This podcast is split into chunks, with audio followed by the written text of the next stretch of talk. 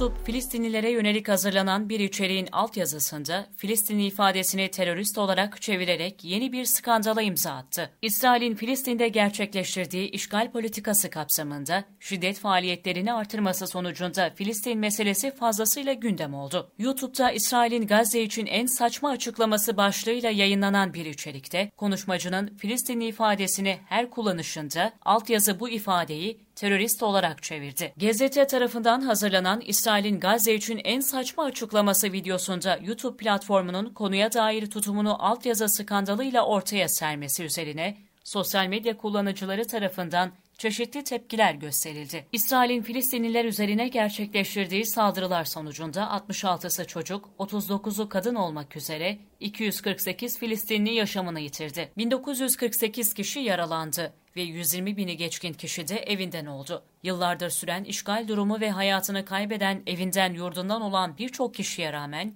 YouTube'un böylesi skandal bir olaya imza atması sosyal medya kullanıcıları tarafından İngilizce ve Türkçe olarak tepki içeren yorumlarla karşılandı.